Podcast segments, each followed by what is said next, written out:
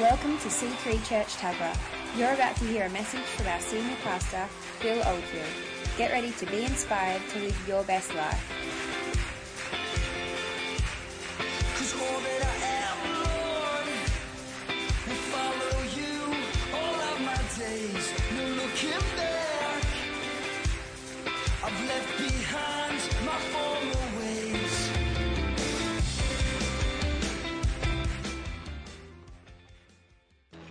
Key things about Vision Builders. We're moving along pretty quickly because I feel a sense that we need to open up the altar and get people prayed for. I did go line by line this morning.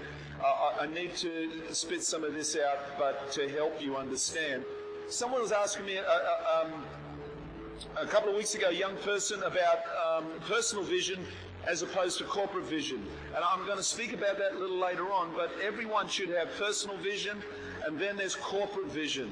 The corporate vision is the church. And then your personal vision should be able to walk into this place one day and say, guess what? I don't really see this happening. Great. Actually, that's what we want to happen. So tell us about your vision. Let's see that happen and, uh, and, and let's bring it under the big vision and it's going to be good. And so you got personal vision, that which God speaks to you about. So vision is literally about that which God speaks to you about. Amen? It's God's voice. Say God's voice. Praise God.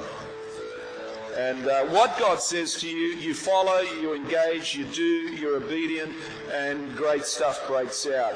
Let's, let's uh, throw some scriptures up to help you understand that God does speak to you. And, and by the way, God does speak today. God speaks today, not just through the Word of God. Some people would be, uh, some people would, denominations maybe would say that God finished speaking when the canon of Scripture was finished. No, God speaks now. You know, man does not live by bread alone, but by every word that proceedeth, present tense, proceedeth today. Did God speak to you today? Anyone? God speak to you today? He spoke to me. I don't know. Come on. And so look, Isaiah 30, 21, let's make a point of this. Back it up, Pastor Phil. Show me where it says this, that God speaks. Isaiah 30, 30, 30 20. Yeah, that's great. Whether you turn to the right or turn to the left, your ears will hear a voice behind you saying, this is the way, walk into it. Good to listen to God. Young people, just listen, listen. All your friends are saying this and the TV's saying that. Listen to what God's saying. Psalm 119, 133 says, Direct my footsteps according to your word. Let no sin rule over me. God's speaking to you. He wants to direct you. 34. Yet redeem me from the oppression of men that I may obey your precepts. May I, may I be untangled from the affairs of people that would hold me back. That's what Pastor Phil was saying. Don't don't be concerned about what people say. Oh, you go to church, you give your money to God. What's all that? Don't worry about that. Be a vision builder. Amen. John 14, 21. Whoever has my commands and obeys them, he is the one who loves me. He who loves me will be loved by my Father, and I too will love him and show myself. Another version says, manifest myself to him. Can I say manifest or show himself to you is talking to you, speaking to you. I'm talking about God's voice. God speaks today. Acts 2, chapter 2, verse 17, verse 18. This is what we did this morning. In the last days, God says, I will pour out my spirit on all people. Your sons and daughters will prophesy. Say, say prophesy. Your young men will see visions. Your old men will dream dreams. God's still speaking. He's speaking now, today. And He has spoke this morning to certain people. And uh, He's going to speak again tonight. John 10, verse 3 and 4 says, The watchman opens the gate for him, and the sheep listen to his voice. He calls his own sheep by name and leads them out. I love that. When he has brought out all his own, he goes on ahead of them, and his sheep follow him because they know his voice. We follow the Lord. This vision is the Lord's voice, and it's what God said for us to do. Can I say it's not just some program we made up, but it's what God said for us to do. Amen? So that's excellent. Oh, Look, one of the key things about honoring God's voice is loving God, being obedient to Him, and follow. That's probably one of the prerequisites of hearing God. If you're not hearing God, you're not loving God enough. If you're not hearing God, you're not being obedient. And until you turn, which is repentance, until you turn and listen and look to mum and dad, but to Pastor Phil, but to King Jesus, you're not going to hear him, what he's saying. So you need to look at some of those levels of obedience and acknowledging and trusting God. Probably up the ante a little bit. The old hymn says, He walks with me and He talks with me. Um, John 10, verse 3 and 4, we said that. He's, uh, Jesus said that his sheep hear his voice and know his voice and follow him. Sheep just have this amazing childlike trusting ability. They're just, just so simple. Sheep, Bible rec, uh, likens us to sheep, and sheep are very trusting.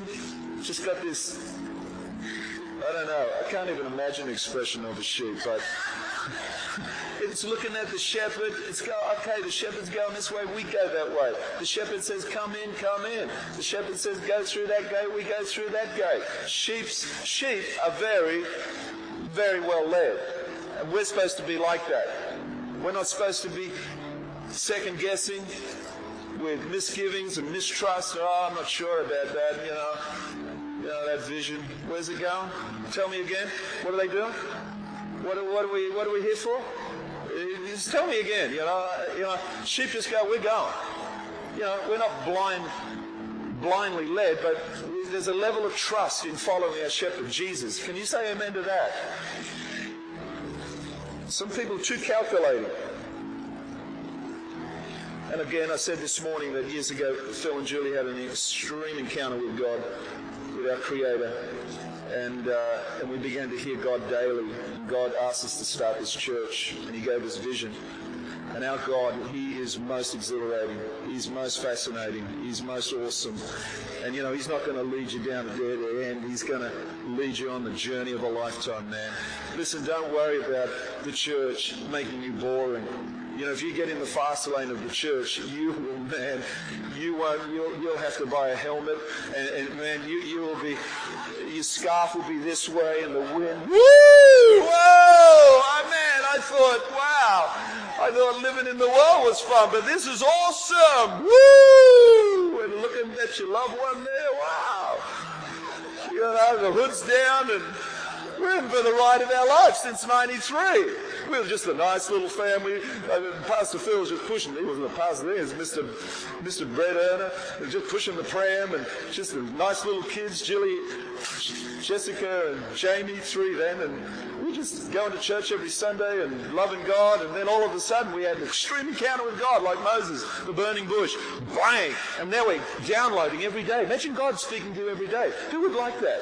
Well, who, who wants to just, for God to speak to on Sunday? Look, I live a bit, very busy life. Uh, gee whiz, you know. Hey, hang on, look, I, I, can't be caught up with you speaking to you every day, man. Look, I've got my friends to talk to. I've got the TV to look at. I've got a good book here to read. I've got things to do, man. Come on. But God speaks to us, and He's saying, this way. This is the vision I have for your life. So it's not our plan, it's his plan. Okay, Jeremiah 10:23. I know, O Lord, that a man's life is not his own. It is not for a man to direct his steps. Meaning, this is what I want to do. This is where I'm going. That's what I'm going to do. This is no. We're supposed to be in the groove of following a vision, a spiritual vision for your life. Okay, so obviously, in order for us to know what His plans for our lives are, we must be able to hear His voice. We said that. The good news is that Proverbs 20 24, a good man's steps are directed by the Lord. How then can anyone understand His way?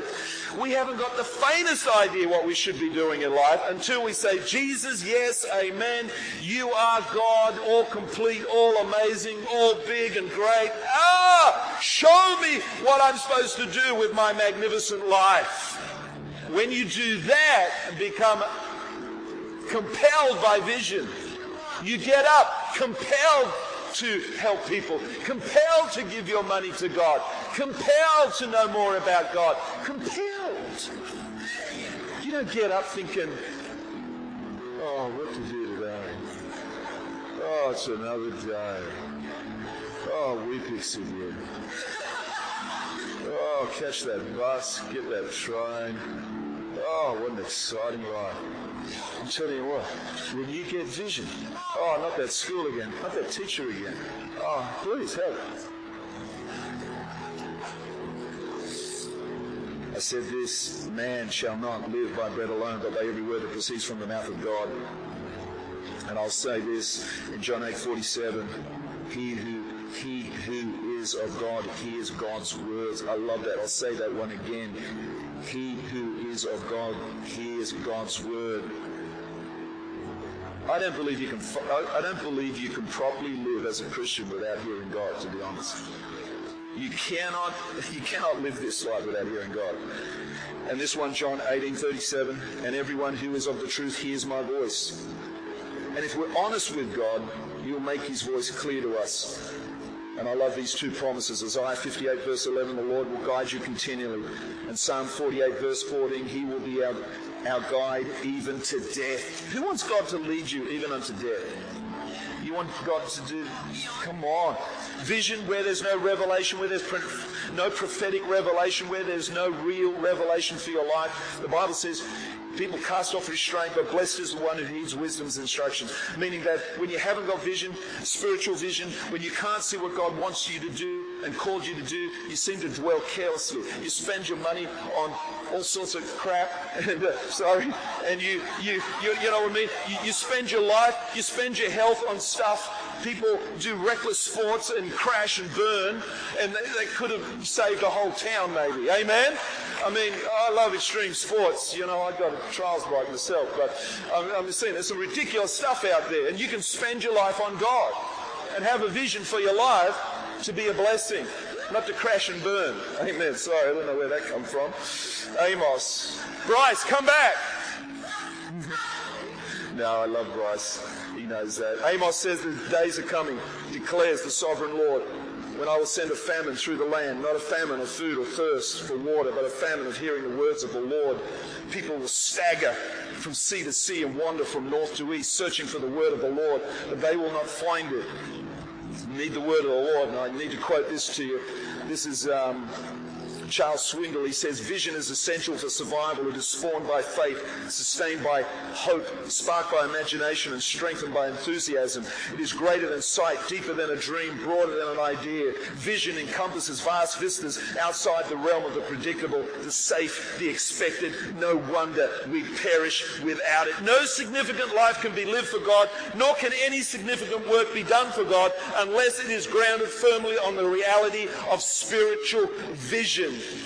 God given vision is what lifts Christians from the level of the ordinary, enables them to achieve great things of God. You look at Moses, Abraham, you look at Paul, you look at these figures, and they all had an extreme encounter with God, like Phil and Julie, never the same again. They were compelled to hear God, know God, see God, and follow the vision that they had for their life.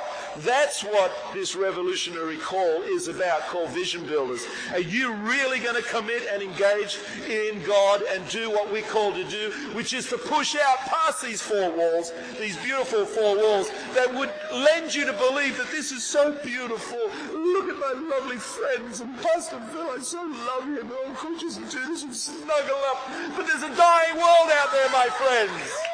There's a dying world that needs you with vision to live an extraordinary life, to pay a price in Christ, to engage the cause of Christ. Amen. Oh, come on. Oh, but I'm timid. I'm sick. Oh, I, ran, I woke up on the wrong side of the bed. You don't understand. I do understand. But get over it and get into it and live your best life. Come on, church. We are vision builders. Vision for a preferred future. Is there a preferred future for the guy that we drove by in the streets of Sydney on Friday night? The guy with the cardboard and the long hair and the unkept look. And Julie says, That guy, he's still there. Yes, there is, if we become vision builders. I don't know what more I can say here. Okay, so a healthy church, connected church, not a fragmented church, people coming in in their own agenda, in their own life, and living unto themselves. But if they extend their hands and we grip each other and we hold each other and we become a mighty team, we become a whole church. Where there's unity, He commands a blessing. Where there's unity, He commands a blessing in all areas of the life. How can we do this? This would be the best version of our church. Engage with God. Expand the life of worship and personal devotion. Two, engage with God's people through small groups, connect groups, and other means. Three, engage your community, being involved in meeting social needs. And four, engage with the world, develop an awareness and involvement in global missions. Thank you, guys. Come on up, man. Will someone please help me? Can't even argue with it. Can I invite up Bree and Jono Addison right now? Uh, Addison, is that right? Yeah. These guys are phenomenal givers in our church, Bree and Jono, and they're looking for a house. I suggested Chittaway River because it's beautiful. But they, they give so much to our church, and they're such great people. Can you tell us what happened? Tell us your story. Yeah, okay, well, um, I would say, well, I mean, from a testimony point of view, I'd, I'd, say the biggest, um, the biggest thing you could say over the la- is probably that over the last year we've been able to um, double what we able to give, I think, it's about double, and, um, and it feels like it's, uh, it feels like it's easier, actually, which is, um, I think, the, the part of it, actually. But, um, can I just say from a, from a, from a giving point of view, I think, um, because giving, giving has to has has a personal revelation. I think everybody has to have a personal revelation of giving. And from um, at least from my perspective, I think, uh, I think we probably share a bit of it. But reason I give is because there's two reasons, two revelations that God has given me over the years. And the, the first being, um, no matter what you invest in, you will invest in something, and whatever you invest in, you will reap something from it. And that was, that I think is a major one. And the, uh, and from there I went, you know, I went to God and said, well, God, if that's true, then what, why, why is there so, why is there so much talk about giving? Why do we need to give so much? Why is, why is giving such a big, why is there so much emphasis on giving? And his, what he told me was, to ask that question is to get the answer that the- if you ask what, what's so important to the kingdom of heaven in giving, the answer would be, well, what is the kingdom of heaven without giving? Because the, it's almost like the fabric of the kingdom of heaven is built on giving. And, um, and I think, and that's why I fully expect that for the rest of my life, I will constantly be challenged by by a challenge to give and to give more of my life and, what, and everything I am because because God wants us to be ready for the kingdom of heaven and it's all about that that heart. That revelation? So that's the heart. Um, yeah. I him. Oh, I love it. He's got a cute butt too. Um, when listeners, don't look. Um, no, when when we when we first came to this church, when we first started looking for a new church, um, one of the big things that you know we weren't. Uh, we both came from decent-sized churches that had fairly. Um, good principles in vision building and, and, and building a church and, and growing their churches. And then we moved to a slightly smaller church that was, um, you could, you could just sense that it wasn't quite as far reaching and that's lovely and it's beautiful, but it was, um, you could feel the stagnation in the church. And one of the things when we started to look for a new church on the coast, when we moved up here, um, somebody challenged us and they said, well, what's the vision of the church? What's the vision? mission is. And so that was the that was the principle on what we did when it came to searching for a church was we we went to churches and we decided to say what is the what is the vision of the church and can we get behind that church and can we support that vision. It's fine and dandy to work into uh, to walk into a church and to find a place that's lovely and welcoming and worship team and that's fantastic and you know nice seats whatever. It's it's not so much about what the church has got in its four walls. That's important because it helps to make you feel connected. But what's really important is what the big vision of the church is. And we just really felt called um, to come here, and we got the vision was evident, it was clear, and we were able to feel like we could get behind that and support that. So then from that came, well, if you're going to come and you're going to join the church because of the vision, there's no there's no question behind the vision. The vision can't go on and it can't expand and it can't do what it's meant to do, which is to reach people beyond these four walls without money. It's it's and it's a touchy subject and people get uncomfortable with it. But the reality is everything costs money. Everything does. You cannot make you cannot grow a church, you can't expand a church without giving to it. You just can't do it. And the tithes are one thing, but man, going up above and beyond what God calls you to do in tithes, it's it's just and it feels good. It feels amazing knowing that you're giving to something that is that is going to grow the kingdom of God. Like it's just it's incredible. Awesome. You can take that.